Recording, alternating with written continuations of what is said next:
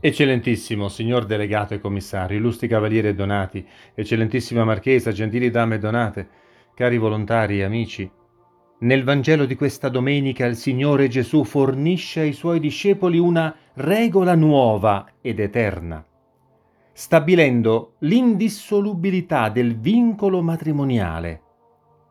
La legge che il Signore Gesù stabilisce è così impressionante per i suoi discepoli che in privato essi sentono il dovere di chiedere spiegazioni. Essi non riescono proprio a digerire quella regola che ha due principi fondanti e altrettanto indigesti per la mentalità dell'epoca e non solo. L'uguaglianza tra la donna e l'uomo e l'impossibilità, a causa dell'indissolubilità del vincolo, di ripudiare la moglie, vale a dire di divorziare.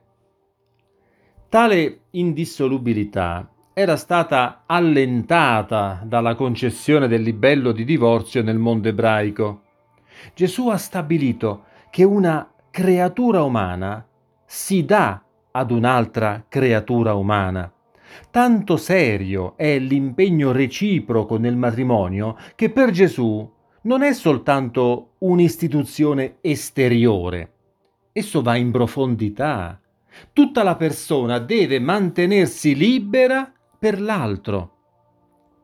Nel Vangelo secondo Matteo, capitolo 5, versetto 32, Gesù fa una precisazione che nel Vangelo di oggi non viene riportata da Marco e dice, chiunque ripudia sua moglie eccetto il caso di concubinato, la espone all'adulterio e chiunque sposa una ripudiata commette adulterio. Diventa così più chiaro e comprensibile il nuovo comandamento di Gesù.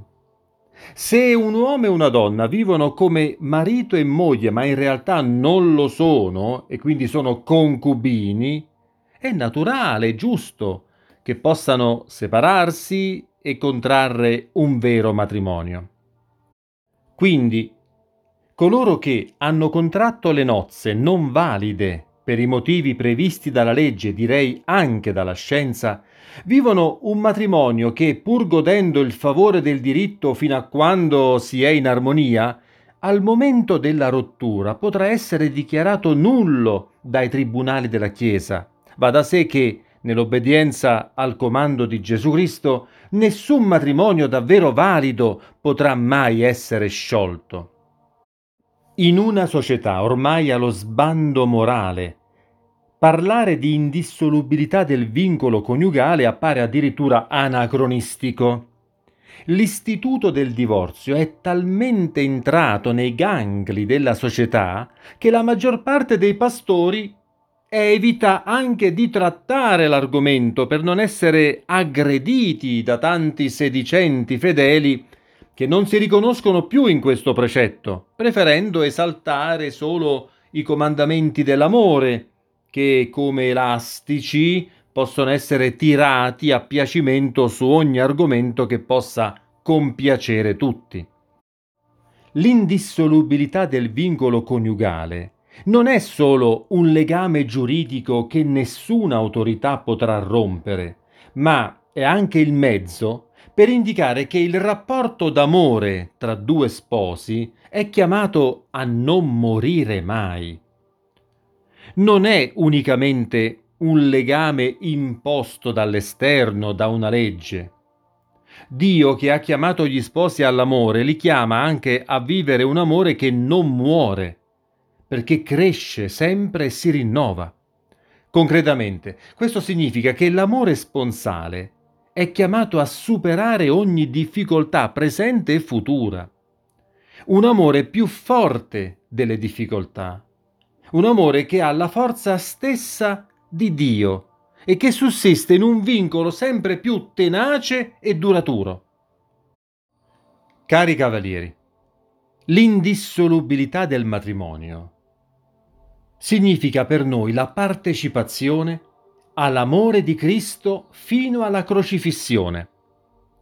Come il Cristo non ha abbandonato né l'umanità né la Chiesa quando lo inchiodavano sulla croce, così ogni matrimonio cristiano sarà la manifestazione della indissolubilità del legame tra Cristo e la Chiesa, anche quando è divenuto una crocifissione per l'incompatibilità di carattere, le difficoltà con i figli, la malattia, la noia. Nessun cristiano che vive in concubinato o che tenta di sposare una persona divorziata, se non nel caso di una dichiarazione di nullità matrimoniale, potrà mai accedere o permanere nel nostro glorioso ordine. Sia lodato Gesù Cristo. Amen.